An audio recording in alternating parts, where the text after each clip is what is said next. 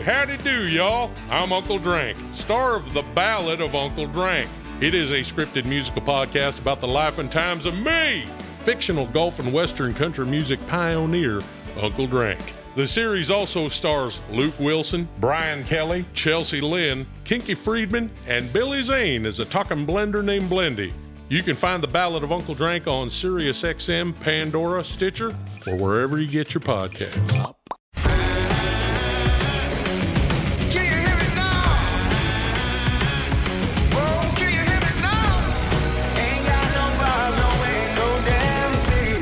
Hey there, it's Jingle Jared.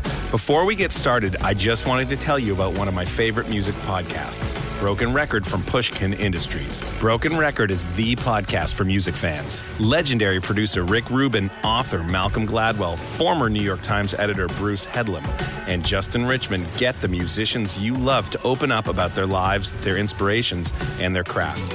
And usually they'll play a song or two as well. Past guests have included Questlove, Pentatonix, Rosanne Cash, and David Byrne. This season, you'll hear from Jack White and the Raconteurs, Brandi Carlile and Tanya Tucker, Tyler the Creator, and more. Our very own T-Bone Burnett was also featured on Broken Record, where he and Rick Rubin have an in-depth and honest conversation about process, artist's progression, and audience.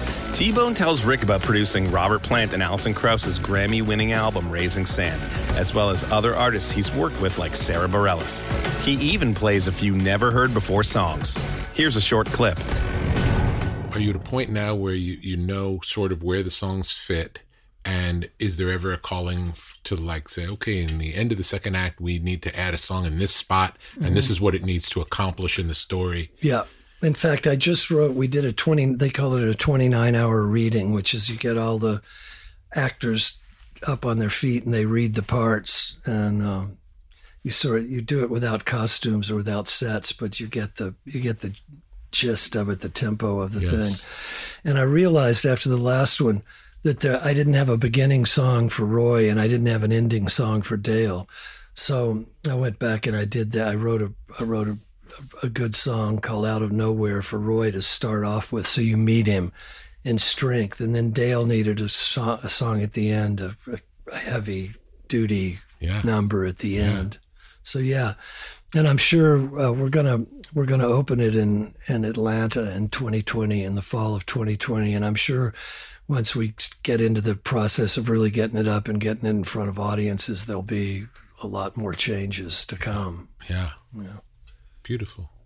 I love the um, the peace and surrender line. It's really good. Yeah, Really right. good. Yeah, thank you. Yeah, and I love the tagline. The hook line is great. Yeah, everybody wants to live forever, but nobody wants to get old. So you know. good. so good. but when I accepted this commission, you know, to to write these songs for a musical, and I'd done a lot of work with Sam Shepard. He and I'd done a lot of things for plays, and but a musical's different because every line has to be intentional. You know, you can't write just a, a It's cool sounding. Yeah, you- It's, it's narrative. yeah, it is narrative, and and it became uh, it was it, it sobered me up quite a bit, and I started read. I read Sondheim's books, and I started studying Frank Loesser, who I think was the greatest of all the the Broadway composers, and Lerner and Loewe, and all these cats. And it became clear that I was going to have to dance or get off the floor. So I started waking up every morning at four in the morning for about a year solid and writing when it was quiet. And then when I got through writing the 20 songs for the musical, I, I couldn't stop writing. So I, I've, I've written now, I don't know how many, I've, we've recorded about two hours of music Fantastic. That we're going to start putting out at April 12th. Is the process of writing a song for a musical different than writing a song otherwise? Yeah, it is because, yeah, because it does have to move the story along. But um, But but do you start with the music first, or do you start with the lyric? I started with the lyrics because it's, as you say, it's part of the book, it's Yeah. part of the narrative. So you'd write it like a poem, basically. Yeah, Would you have a melody in your head? Yeah, yeah, you know, melody is really just codified inflection. So your it's your storytelling no matter what. So the every sentence has a certain melody to it. hmm And I was uh, so I was doing that. I was writing, but I would have a sense of the melody as it was going down. And then, you know, I wrote, uh, we're putting out, we're starting to put out records. I'm putting out three double records in the next year, this year. Wow. I'm going to kind of work hip hop because I see these cats, they just put stuff out constantly. So uh, we've recorded a, a lot of these tunes that have come afterward. Yes. I stopped, I really stopped producing other people for the most part, although Interesting. I just made a record with Sara Bareilles that's really beautiful. I'd love to hear that. She's a beautiful singer. Unbelievable. And um, she's also gone through the experience of writing a play. She wrote a musical of Waitress, and it raised the stakes for her too. Her writing has become much more resonant, deeper, and higher. It's interesting to hear her growth through the mm-hmm. process. How is a collaboration with her different than her other records, would you say? We did it more live, mm-hmm. which is what I mostly do. It's, That's the thing I like most. The thing I love about making records is when people are playing and singing all at one time, and you best. get they get finished, and you say, "Yeah, that's great." You know, It's such a great feeling. It's such a. Uh, there's something about people playing together that no amount of getting it right yeah, counters the energy of the interaction. That's of People right. really playing yeah. Perfection is a second-rate idea, for sure. and the computer is able to put out perfect music all day long, but it's not nearly as interesting. It's like those Johnny Cash records you made with him just sitting in a room with some people, mm-hmm. turning them on to a song, mm-hmm. you know, and turning the whole then turning the whole world onto the song the same way. So that's that's the process I like the most, and I think. The band was great. She, you know, it's the same, essentially the same band that was on Raising Sand. Jay oh, Bellerose played drums, and Dennis Crouch played string bass, and Ribot played guitar. I love that album so much. That Raising Sand I love it. Isn't that a beautiful record? So beautiful. Yeah. It really took me by surprise. Yeah. I, I don't know why. I, was, I wasn't expecting it to be so beautiful and just blew my mind. well, you know, both the both of them have mystical, beautiful voices. yes. and and it was interesting to hear him soften up. Yeah. But on paper, it wasn't necessarily a must listen thing. Yeah, And then hearing it, it was mind blowing. Yeah. I also didn't, I didn't know most of those songs. So I, so I didn't know that they weren't original songs. Yeah, so they were original for most people. Yes. you know? Yeah. yeah, but uh, it's got some of that same. Beautiful. Sarah's record has some of that same. How did that one come together? Robert and Alison. Yes. Really, I think Bill Flanagan. You know Flanagan, Yeah. don't you? Uh, Flanagan was doing that show Crossroads, Mm-hmm. and I think he wanted to do a Crossroads with uh, with Robert and Alison, and it ended up being a record. And then we did a Crossroads later, Yeah. but I think they met uh, from that idea of Flanagan pitching them on doing it. They met and they did a they did a tribute to Leadbelly or some or somebody up in up in Cleveland, I think, and they enjoyed it. And then they called me up and said, "Do you want to do you want to make a record?" And I sent them those two Gene Clark songs. Those are the first two things I sent them through the morning, through the night, and Polly, which I thought had those that Gene had that dark mystical vibe that they both have. You know, it's interesting now to to hear Robert sing low and soft like that, and go back and listen to Led Zeppelin and was so beautiful. It Yeah. really showed another side, and it felt like a side that, that just the timing of it was right for him. You know, Yeah. like to, to hear him sound like that was a revelation. yeah. Well, he, he sounded like a grown man. Yeah, made sense. When before, I mean, he, he says himself that his the early Led Zeppelin records, he sounded like a castrato or something. Yeah. You know, he was singing so high. Yeah, and I would imagine that when he sings like that now, it's more like he's imitating the old hymn, Yeah. whereas Raising Sand sounds like more believable now. Yeah, I don't. Th- I I really don't think he could sing those songs.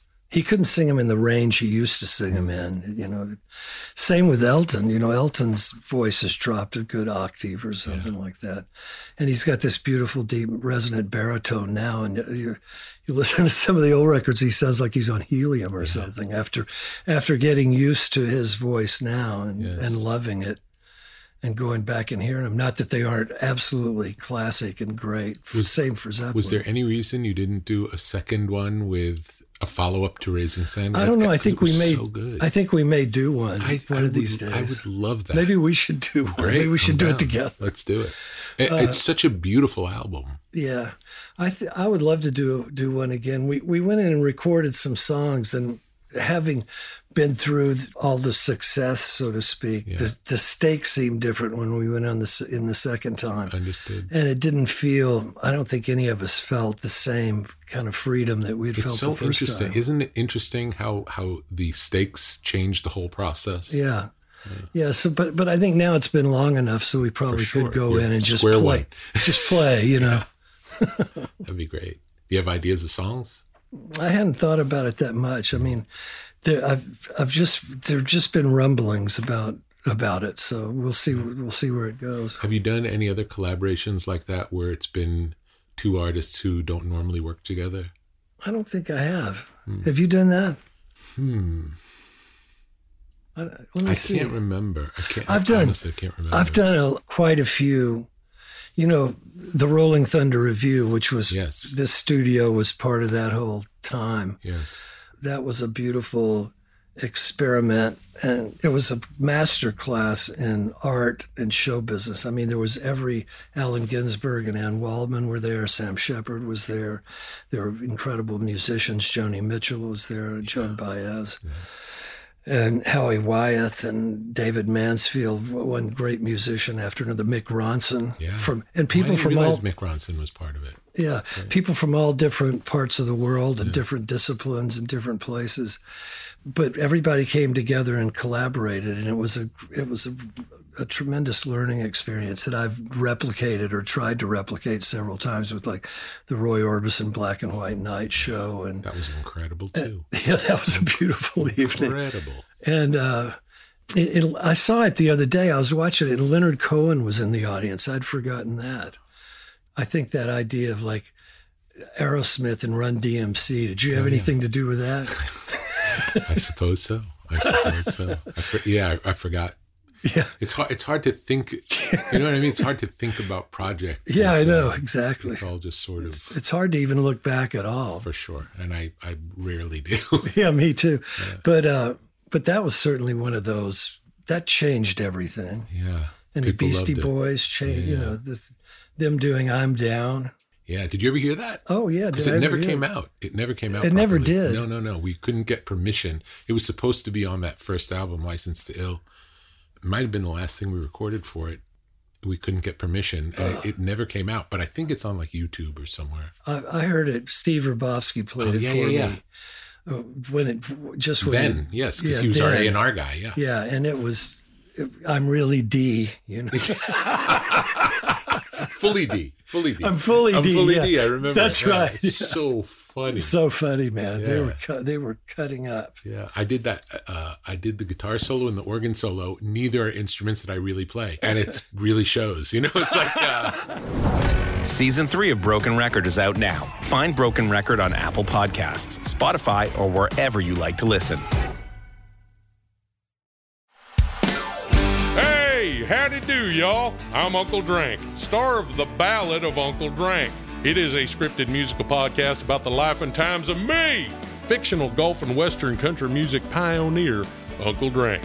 The series also stars Luke Wilson, Brian Kelly, Chelsea Lynn, Kinky Friedman, and Billy Zane as a talking blender named Blendy.